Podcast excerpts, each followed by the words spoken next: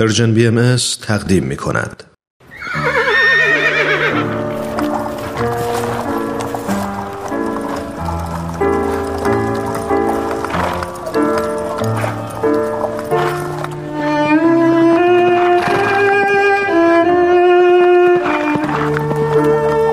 میقات سوم.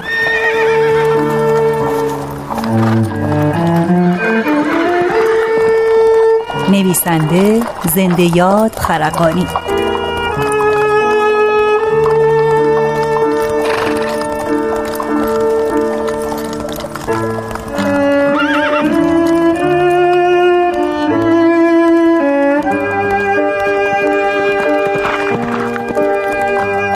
بازیگران: ترانه صمیمی، نیوشا راد، آزاده جاوید.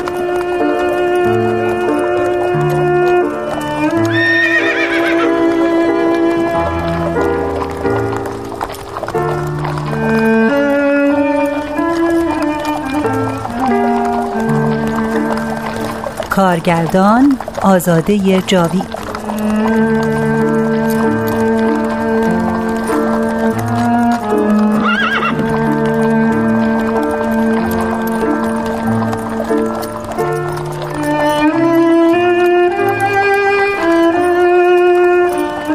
قسمت چهارم.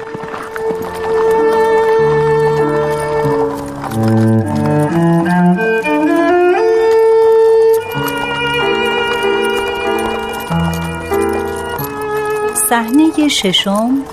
صنم بیگم تک.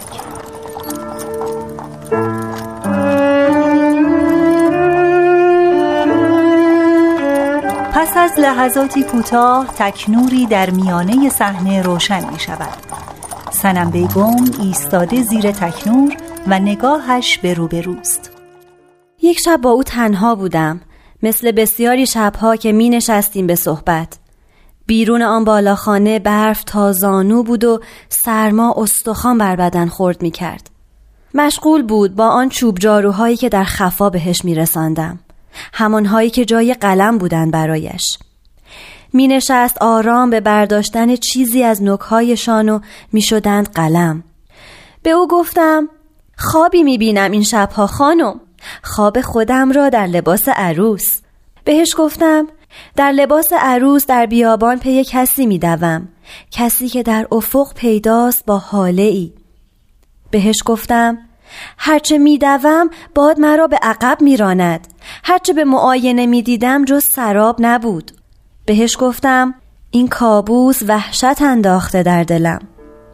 گفت: این خواب بی تعبیر نیست، بشاراتی صادقه دارد در بطن خود.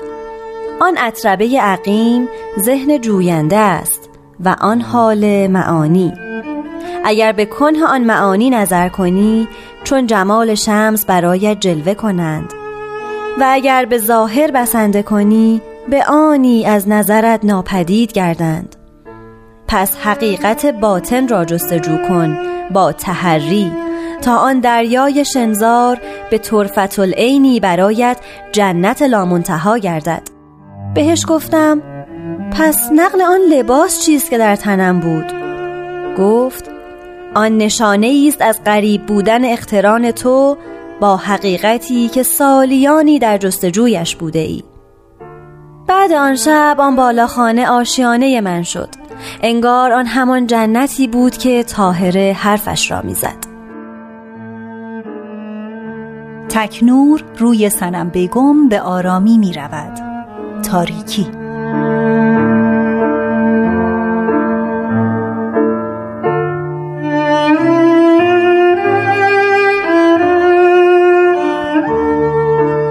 صحنه هفتم. پنج دری. شب. میقات دوم.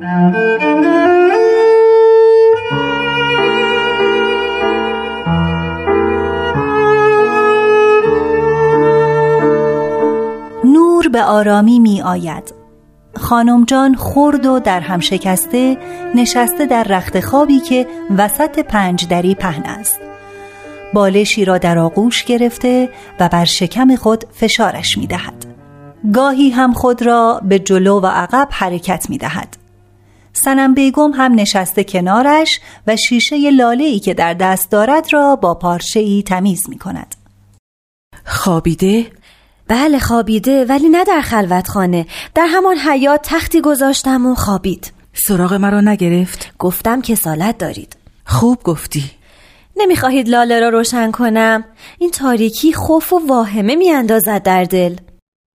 تو تا به حال سیاهچال دیده ای؟ از بیرون، وقتی خیلی کوچک بودم، در همان تبریز. من وصفش را زیاد از محمود خان شنیدم در این چند سال. جایی تاریک با دیوارهای نمور، بی هیچ نورگیری. جای ترسناکی باید باشد این سیاهچال که میگویید. محمود خان که میگوید آنجا مرگ چون پرنده‌ای مخوف آواز مخوف میخواند.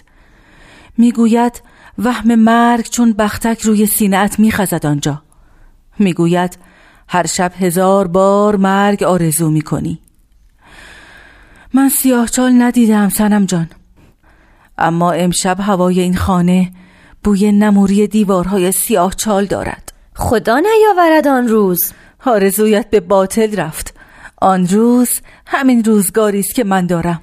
نه خانم جان، اینطور نگویید. اینجا خانه شماست، خانه آرزوهایتان. دیوارهای این عمارت آسمان را تنگ کرده. دیوارهای اینجا همان دیوارهای نمور است و این لباسها بر تنم قل و زنجیر محبس. خدا نکند این چنین باشد. شما سالها خانمی در راه دارید. نه، چیزی نگو صنم جان. من طالب امید واهی نیستم. گریه میکنی؟ دیگر خسته شده ام از این همه امید که تو میدهی. میخواهم به سجن این خانه عادت کنم. بگذار عادت کنم صنم جان، بگذار عادت کنم. شما سوگوارید، سوگوار آرزوهای سوختم.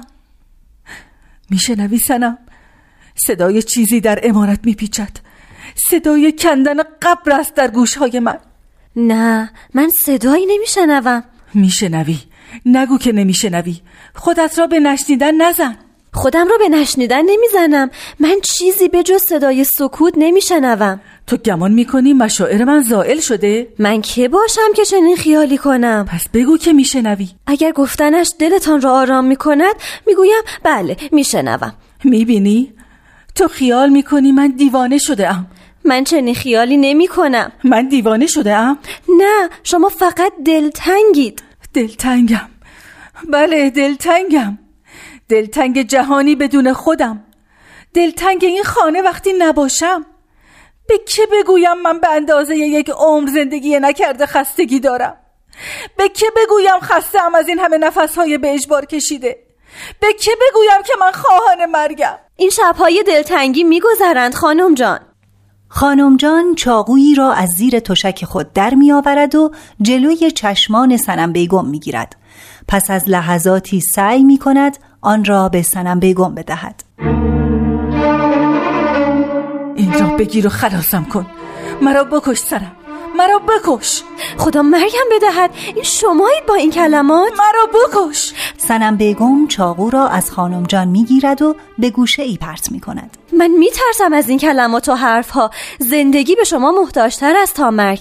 فردا که بشود شرم میکنید از این لحظات بیامیدی. تو ترسویی. من دوستتان دارم. طاهره هم همین را گفت، ولی دوستم نداشت. خسته اید خانم جان، خسته اید. چرا توبه نکرد اگر دوستم داشت؟ او که میدانست دلم با او یکی شده، چرا توبه نکرد؟ اگر توبه میکرد هنوز اینجا بود و من دیوانه نبودم. اگر اینجا بود هنوز امیدی بود در این خشت‌ها و این خانه سیاه. اصلا او چرا آمد؟ آمد تا هواییم کند؟ آمد تا نشانم دهد میشود قسم دیگری نفس کشید در این جهان که مردم برایم ساخته است؟ کاش نمی آمد تا ندانم می شود عاشق شد. کاش نمی آمد تا هوای با عشق زندگی کردن در سرم نپیچد. من راضی بودم صنم جان، راضی بودم با آن زندگی بی عشق که داشتم. توبه او دردی به دردهای این جهان علاوه می کرد. کدام درد؟ دردی شبیه به ور افتادن کودکی نرسیده از دامان مادرش. می گفت درد می کشد جهان به وقت سخت کردن کودکی نرسیده. دردی که از 1000 درد زایمان مهلکتر است. چرا دلم را آتش می زنی با این نخلها؟ من چه باید بگویم که آرامتان کند؟ چه باید بکنم؟ هرچه می گویم فقط آتش است بر آتش علاوه شده. گاهی خیال می کنم تو خود اویی. چون او نشسته بر مرکب کلمات. اینها فقط حرفهای اوست از زبان من. گاهی خیال میکنم نمیشناسمت، گاهی کسی هستی و گاه کسی دیگر. من همینم، یک کلفت که تا آخر همین کلفت میماند. وقتی قصد میکنی خودت را کوچک کنی در چشمان من، صورتت قسمی میشود که برایم تازه نیست. من خودم را کوچک نمی کنم، من کوچک هستم. نه، این حرفها در زبان تو نمیچرخند. وقتی حرف میزنی چشمانت دو میکنند، قلبت با حرفایت یکی نیست. مرا خوب ببینید، من خودم هستم، صنم بیگم تبریزی. من همانی هستم که پدرم با سکه های ناچیز پدر شوهرتان معاوضه‌ام کرد. من همانم که به وقت آمدن به این شهر 1000 بار مردم و زنده شدم. من همانی هستم که هیچم، هیچ. با من مرافعه میکنی؟ مرافعه؟ مرا چه به مرافعه با ولی نعمتم؟ انکار میکنی؟ قسم میخورم که انکار نمیکنم. من نه صدایم بالا رفت، نه حرفی به فحش گفتم، پس مرافعه نکردم. تو مرا دوست داری؟ یه احتمال میخواهی بگویی دوست نداری. حقیقت را بگو، همانی را که در پستوی دلت پنهان کرده ای؟ همانی که در دلم است را هم بگویم باز هم شما دل تنگید و بدخلق. پس دوستم نداری؟ اگر داشتی بی هیچ واسطه میگفتی. تا به حالا ضعیفی را دیده اید که به ملجأ خود مهر نداشته باشد؟ پس به احتیاج خود مهر داری. این مثالی بود بی هیچ قضاوتی. بله، دوستتان دارم. پس چرا همان اول نگفتی؟ آتش دلتان را فقط گذران زمان خاموش میکند. من مرهم بودن بلد نیستم. چرا خودت را از من دور میکنی؟ من بیشتر از همیشه به تو محتاجم. علاج این خلق شما فقط خواب است خانم جان. همین یک لاله را هم خاموش میکنم. نه، از او برایم بگو، از نیمه خودت. از او برایتان میگویم، خاطرش را در گوشهایتان میخوانم. من او را دوست داشتم، من او را دوست دارم. خستم صنم جان، بگذار تاریکی باشد. صنم بیگم لاله را با فوت خود خاموش می کند. سکوت و تاریکی مطلق.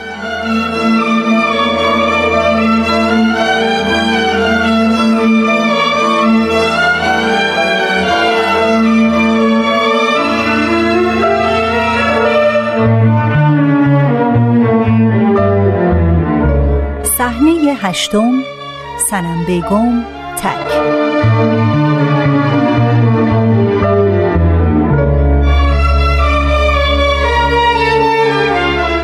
تکنوری آرام آرام می افتد روی صنم بیگم که در میانه صحنه نشسته بر یک سکوی کوچک و آلات وسمه کشی و بزک هم از قبیل وسمه جوش، سرمدان، جعبه های سرخاب و سفیداب و غیره هم دورش دیده می شوند.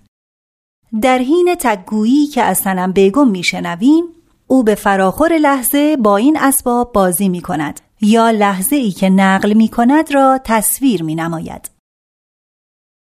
دیشب خواب نبودم وقتی اسباب بزک ازم خواست. خواب نبودم، اما چون رویایی بود که در بیداری می دیدم. بهش گفتم شما بی سرخاب و وسمه هم خوبید خانم، چه حاجت به اسباب بزک؟